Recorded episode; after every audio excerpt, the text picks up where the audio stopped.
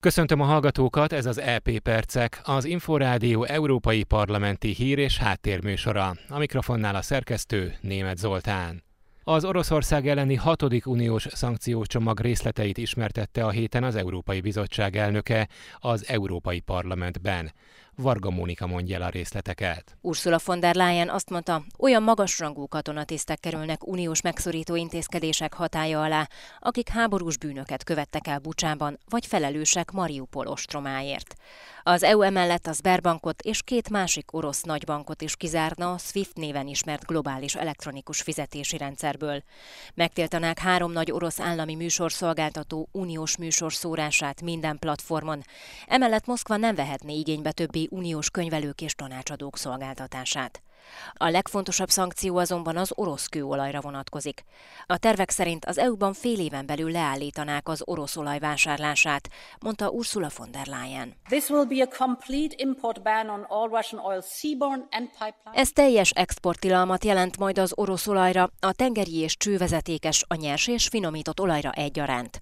Gondoskodni fogunk arról, hogy az orosz olajat rendezett módon fokozatosan vonjuk ki, úgyhogy magunknak és partnereinknek is alternatív ellátási útvonalakat biztosíthassunk, és a lehető legkisebbre csökkentsük a globális piacokra gyakorolt hatását, mondta a bizottság elnöke. Szlovákia már jelezte, hogy mentességet kér az olajra vonatkozó intézkedések alól, de a magyar kormány is többször közölte, hogy az energiaellátásra vonatkozó szankciók az országnak vörös vonalat jelentenek. Sajtóhírek szerint a 2 ország mentességet kapna az orosz olajembargó alól. A bizottság elnöke azonban erről nem beszélt parlamenti felszólalásában. Mindössze arra utalt, hogy az orosz olaj kivonása nem lesz egyszerű. And let's be clear, it will not be easy. Legyünk őszinték, nem lesz könnyű, mert néhány tagállam erősen függ az orosz olajtól, de meg kell tennünk ezt a lépést, hangsúlyozta Ursula von der Leyen. A hét elején a magyar és a lengyel jogállamiság helyzetéről vitáztak az Európai Parlamentben. Az Európai Bizottság számos olyan aggodalmat oszt a magyar jogállamisággal összefüggésben, amelyet az EP is megfogalmazott korábban, mondta az Európai Parlament plenáris ülésén az igazságügyért felelős biztos. Didier Reynders emlékeztetett arra, hogy múlt év decemberében már végeztek egy állapotfelmérést Magyarországon. A tagállami kormányokat tömörítő uniós tanács május 23-án tartja 4. meghallgatását a magyar jogállamiságról.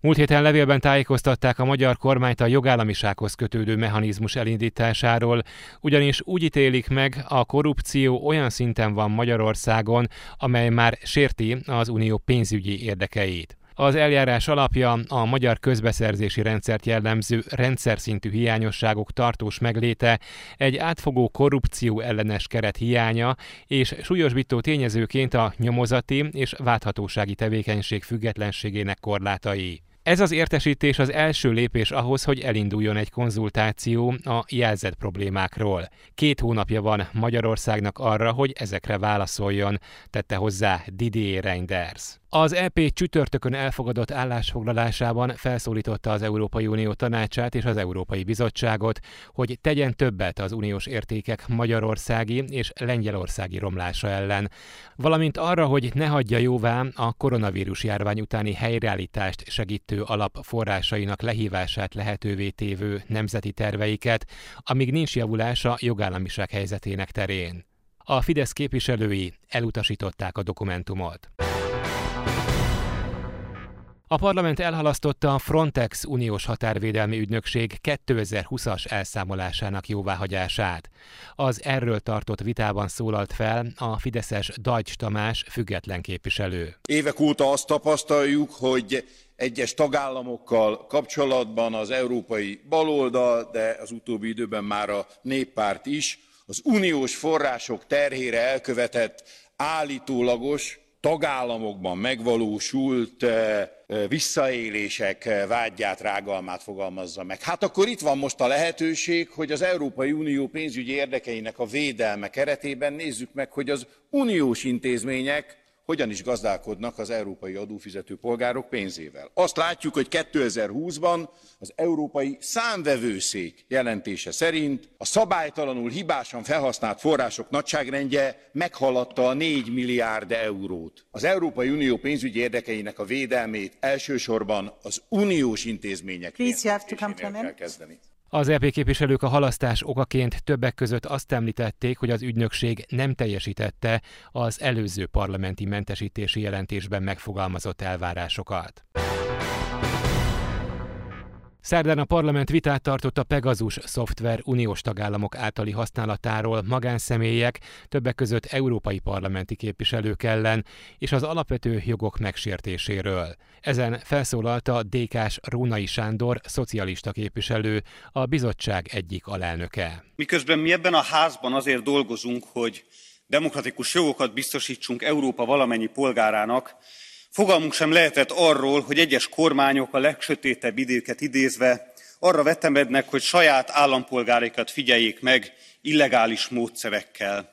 Ezért a Pegasus bizottság alelnökeként azt kezdeményeztem, hogy a bizottság hallgassa meg többek között Varga Judit magyar igazságügyminisztert és kollégáját, korábbi államtitkárát, Völner Pált. A botrány felelőseinek itt a Pegasus bizottság előtt kell felelniük, válaszokat kell adjanak nekünk, minden ártatlan európai polgárnak és az érintett áldozatoknak egyaránt. Hozzászólt a fideszes Schaller Baross Ernő független képviselő is. A Pegasus bizottság felállítása és az Európai Parlament politikai céloknak alárendelt vizsgálódása ezen a területen jogszerűtlen. Súlyosan sérti a tagállami szuverenitást. Ezzel szemben Magyarország demokratikus jogállamként működik, és mint ilyen minden időben a hatályos jogszabályoknak megfelelően járt és jár el a nemzetbiztonsági kérdésekben is. Johannes Hahn költségvetésért felelős uniós biztos az EP plenáris ülésén úgy fogalmazott, a Pegasus nevű kémprogram Európai Unión belüli illegális alkalmazásának kivizsgálása